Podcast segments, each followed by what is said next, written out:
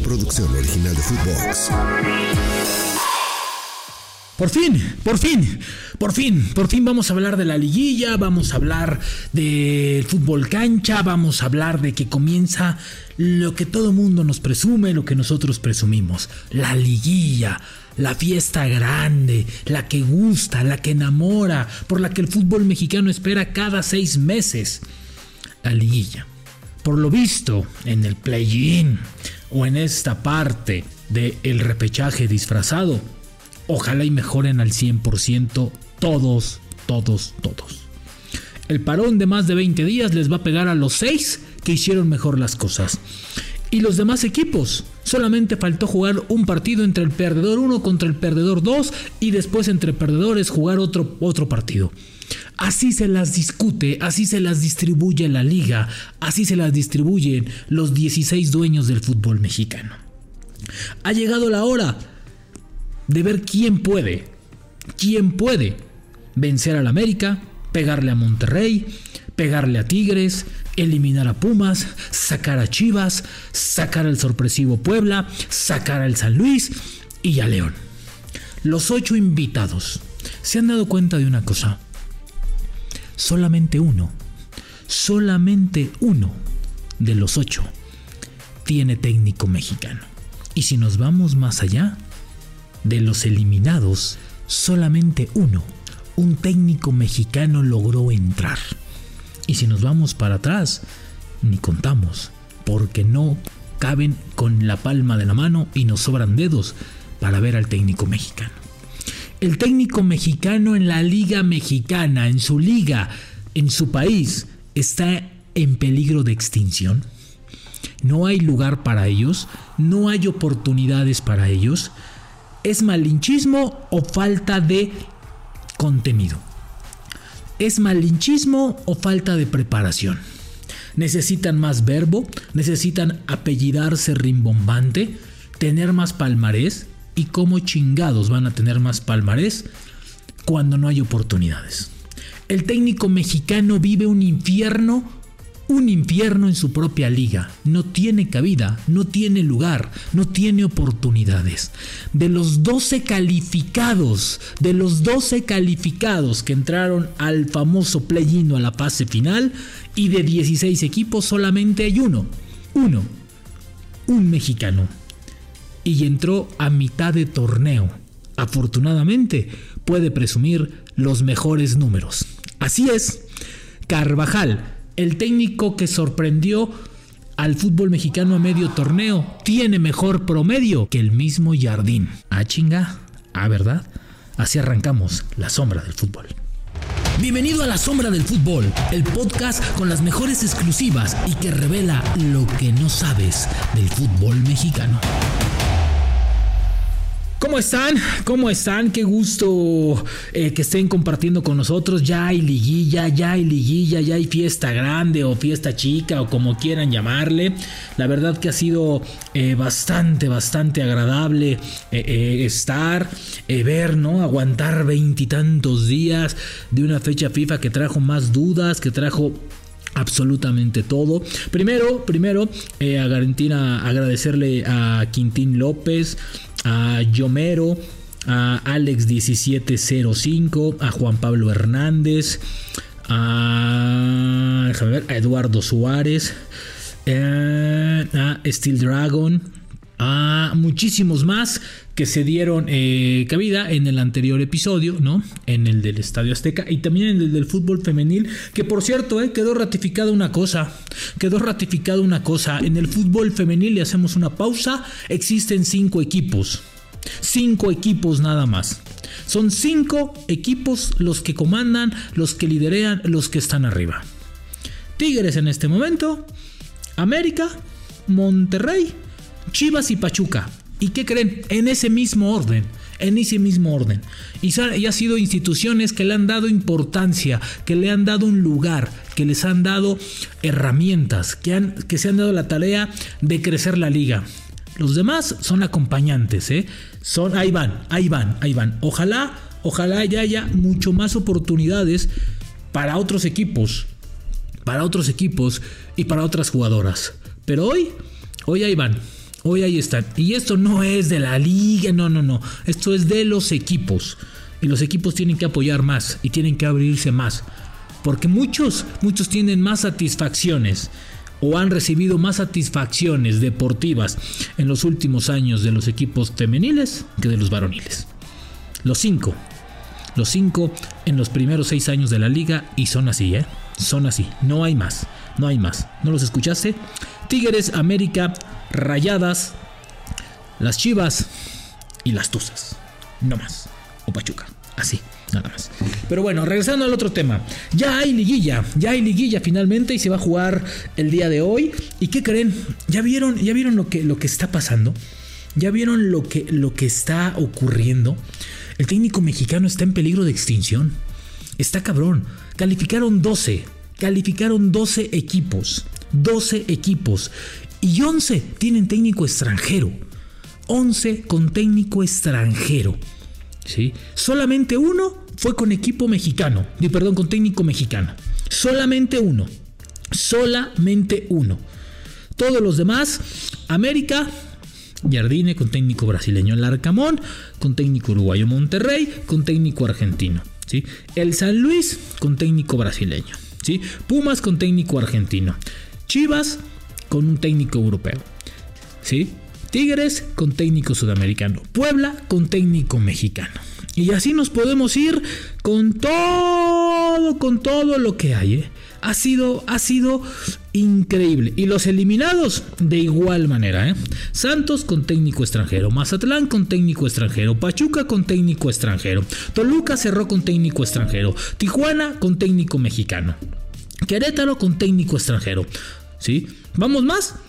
¿Sí? Juárez con técnico mexicano. Cruz Azul con técnico mexicano, pero inició con técnico extranjero. Atlas, Atlas y Necaxa. Ay, güey. Ah, Necaxa corrió al técnico y inició con un técnico venezolano que no sé a quién diablo se le ocurrió poner a, técnico venezolano a dirigir en el fútbol mexicano. Y el Atlas, y el Atlas, que, bueno, acaba de cortar un proceso y que espero que va eh, o esperan traer a un técnico. Suena mucho un técnico extranjero, o ya está el técnico extranjero, más bien, ¿no? Entonces van por ahí cuatro o tres técnicos mexicanos. ¿Están realmente en peligro de extinción en su liga? ¿Tú crees que el técnico mexicano no tiene capacidad? ¿Es un tema de capacidad, de confort, de que no se actualizan? A ver, hoy los técnicos mexicanos que tienen trabajo son porque han hecho un palmarés, han, han hecho una carrera. Pero de aquí de los que están, pues yo creo que solamente de los actuales Miguel Herrera. Nacho Ambriz ya se fue. ¿sí? Eh, eh, no tiene trabajo, Javier Aguirre está en España, este, y por ya no hay más, ¿no? Y, no me ven los formados en México, bueno, ok, perfecto, si tú quieres al Tuca, hoy trabaja en ESPN y párale de contar, ¿sí? O sea, de verdad es, es, es, es, es alarmante lo que está pasando, ¿eh? es alarmante, es alarmante. ¿sí? Ayer escuchaba hablar a Guiñac, a Oribe Peralta y a Javier Hernández hablando de que el espectáculo está en la liguilla y de que se iban a jugar y de que esta parte. Güey, ¿cuál espectáculo? ¿De qué me hablas? ¿De qué me hablas? ¿Sí? Tiene mucho tiempo que una liguilla no es espectacular. Yo recuerdo la última liguilla espectacular que terminó con la que a mí me pareció la final más espectacular o las de las finales más espectaculares en los últimos torneos. Fue un Tigres Pumas. Sí, y por ahí el, el, América Cruz Azul. Y ve de cuántos torneos te estamos hablando. Hubo un campeón que, hubo un campeón que con dos goles fue y levantó el título Tigres a León. Así, así, así, así está este tema, ¿sí? Pachuca le pasó por encima al Toluca hace unos años o hace unos torneos y párale de contar, ¿sí? La liguilla pasada no fue espectacular tampoco. Entonces, creo que lejos de ello, creo que hoy, hoy, hoy, hoy, hoy hay que ponerse a pensar que si realmente la fórmula es la correcta, ¿sí? La liga tiene pocos lugares para los mexicanos. La liga, ¿sí? Prioriza la cantidad en lugar de la calidad. Y no me hablo del sistema de competencia, hablo de la, de, la, de, la generación de jugadores. Traer jugadores porque es más fácil traerlos que hacerlos, ¿no? Y es menos inversión o es más rápido. Y la urgencia son títulos, entonces hay que estar en chinga haciendo, haciendo y generando jugadores, ¿no? Ok, y luego, ¿y luego qué más? Sí, no puede ser posible que solamente un técnico mexicano esté dentro de la liguilla Y súmale para atrás del play-in, de los 12 invitados, de los 12 que calificaron, solamente había un técnico mexicano y es Carvajal del Puebla. ¿Y saben qué? Para que se caguen todos, ¿sí? Para que digan, ay güey, Carvajal tiene mejores números, mejores números que el de Monterrey, que el de Tigres, que el de San Luis, que el de Pumas, que el de Chivas, ¿sí? Que el del, que el del San Luis. Es más, está a la par o mejor, creo, o mejor que el del América. ¿Por qué? Porque cuando cierra, encuentra esa parte. Así, así, así se las mascan. Así está el tema. ¿sí? Es un tema. Es un tema que, de verdad debe de preocupar también. ¿sí? Y no solamente al técnico mexicano que busca mejor o mayor preparación, ¿eh? sino a la liga en su concepción. No hay lugar para el joven mexicano no hay lugar tampoco hoy para que el técnico mexicano pueda explotar. ¿Dónde está la camada de entrenadores que se presumían? No hay, no hay. Y los que están, pues van a estar afuera, van a estar fuera. Porque hoy no hay forma, hoy no hay manera de que un técnico mexicano pueda crecer, pueda desarrollarse en la liga. Y vamos para allá todavía, que le den la confianza, que le den un proyecto chingón, un proyecto como el América, un proyecto como el Monterrey, como los Tigres, de esos, a ver, agarren esos, apuesten por ellos, ¿sí? No sé qué tenga, si sea la preparación, la concepción, la palabrería, si enamora con las palabras, no sé, pero al técnico joven, incluso al extranjero, puta, le ponemos alfombra roja, ¿eh? Es cierto, muchos han hecho muy bien las cosas, muy bien las cosas. A mí me parece que Jardine ha hecho maravillosamente bien las cosas. El Tano también ha hecho muy bien las cosas, ¿sí? El de San Luis, indudablemente, ¿sí? Pero, ¿y luego? ¿Los demás? Perdón, pero el de Santos va a dos torneos en la lona. ¿Qué le pasó al Arcamón en, en León? Y no me venga con que ganamos la CONCACAF, y luego ganamos y luego los 15 lesionados. A ver, sí, pretextitis no, la calidad del plantel, sí, la forma de juego, la estructura de jugar, de conjuntar un sistema es muy distinta. Sí. Hoy, hoy, hoy este torneo, este torneo, y aunque se encabronen en la liga, este torneo ha sido el peor en años, el torneo irrespetado. Y súmale todos estos detallitos, ¿no? Que no son detallitos ni asteriscos menores, que hablan un poco de la identidad de tu fútbol, de la identidad en la que estás construyendo un fútbol mexicano. ¿Cómo diablos le exiges resultados a una selección mexicana cuando de 17 equipos o de 18 equipos solamente hay 4 técnicos mexicanos? ¿Sí? Y probablemente queden 3, ¿sí? ¿Cómo le exiges a la selección mexicana cuando no le nutres de jugadores porque no hay lugar, porque no tienen?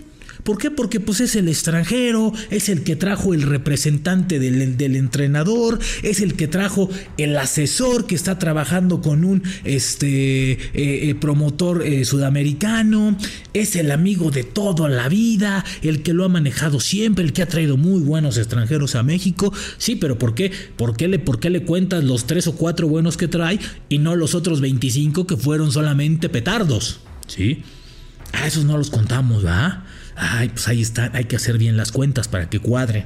¿Sí? Entonces, así, o sea, si la liga no se está dando cuenta de ello y si el técnico mexicano no se está dando cuenta de ello, que cada vez es menos la posibilidad, por eso vemos a más técnicos jóvenes y mexicanos sentados en las mesas, ¿sí? Echando desmadre y analizando con Rubén, con este Alex, con, con David, con André, ¿sí? Con José Ramón, con Francisco Javier. Por eso los vemos ahí en las mesas. Por eso están sentados ahí los Amojilni, están sentados eh, los Aguinaga, están sentados los Rafa Márquez, eh, los Rafa Puente, ¿sí? Todos ellos, todos ellos están sentados. ¿Por qué? Porque no hay lugar acá. La cancha no, la cancha no se los permite, ¿sí? La cancha no se los permite. No, y por ahí si quieres estructurar algo, puta madre, o sea, no, es que es que yo no contrato futbolistas porque no entienden el negocio. Pues no chingados, pues no el futbolista pateó, conoce de negocios, los salarios, cómo se lleva. O sea, verdaderamente, verdaderamente la profesionalización de una liga no va así. Y hoy este torneo lo tenemos así. A mí, o yo como si yo fuera técnico extranjero, me preocuparía muchísimo, pero muchísimo. Perdón, si fuera técnico mexicano, técnico mexicano, perdón. Si fuera técnico mexicano, sí, me preocuparía muchísimo hoy, ¿sí? A lo mejor mi lugar no está aquí, Mi lugar no está aquí. Y creo que alguien, alguien que nos puede, que nos puede ampliar este tema y, lo voy a buscar y se los prometo, ¿sí? Es un técnico que fue a hacer carrera a una liga que nadie la conoce, que nadie ha visto, ¿sí? El malayo ex del Atlas. Ahí, ahí, ¿sí? Así es, Benjamín Mora que estaría padre platicar con él. Fíjate, productor, creo que lo vamos a tener que buscar estos días para, para platicar de esto porque está cabrón. O sea, es un tema de preparación, es un tema de confianza, es un tema de qué? De actualización, es un tema de hambre, es un tema de personalidad, de carácter, de representantes, de amigos, ¿sí? ¿De qué es? ¿Por qué el técnico mexicano no dirige en México? ¿Por qué? ¿Sí? Llévate esta pregunta, ¿sí? Y mañana me la dices. Si no es misa, güey, ni escuela, ni trabajo. Y dentro de ocho días la vamos a resolver. Ojalá y esté Benjamín Mora con nosotros. ¿Por qué el técnico mexicano no tiene chamba en México? ¿Por qué? Le falta personalidad, le falta preparación, le falta carácter, le falta muy buenos este, promotores, les falta ser más amigos, invitar a comer al representante, al dueño del equipo, servirle eh, las copas a otros representantes como se hacía en los ochentas, no se hagan güeyes algunos que me están escuchando y que saben bien quiénes son, ¿sí? ¿Qué, qué, qué falta? ¿Qué les falta? ¿Sí? ¿Por qué el técnico mexicano no tiene chamba en su propia liga? ¿Qué chingados está pasando? Oh. ¿Sí? ¿Por qué el técnico mexicano está en peligro de extinción en una liga mexicana que no produce futbolistas, que no es exportadora, que es una liga local, ¿sí? y que simplemente tiene fama de pagar bien porque hoy paga mucho más y mucho mejor la liga la liga de Brasil ni siquiera ya está en, los, en esos en esos andares y si en Estados Unidos olvídenlo ¿Qué está pasando? ¿Por qué el técnico mexicano no tiene trabajo en México? ¿Por qué? ¿Por qué? Yo quisiera que me dijeran por qué.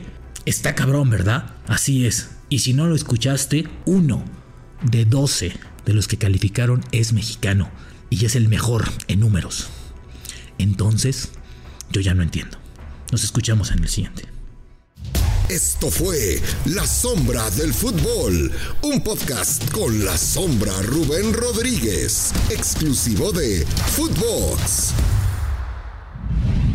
una producción original de Footbox.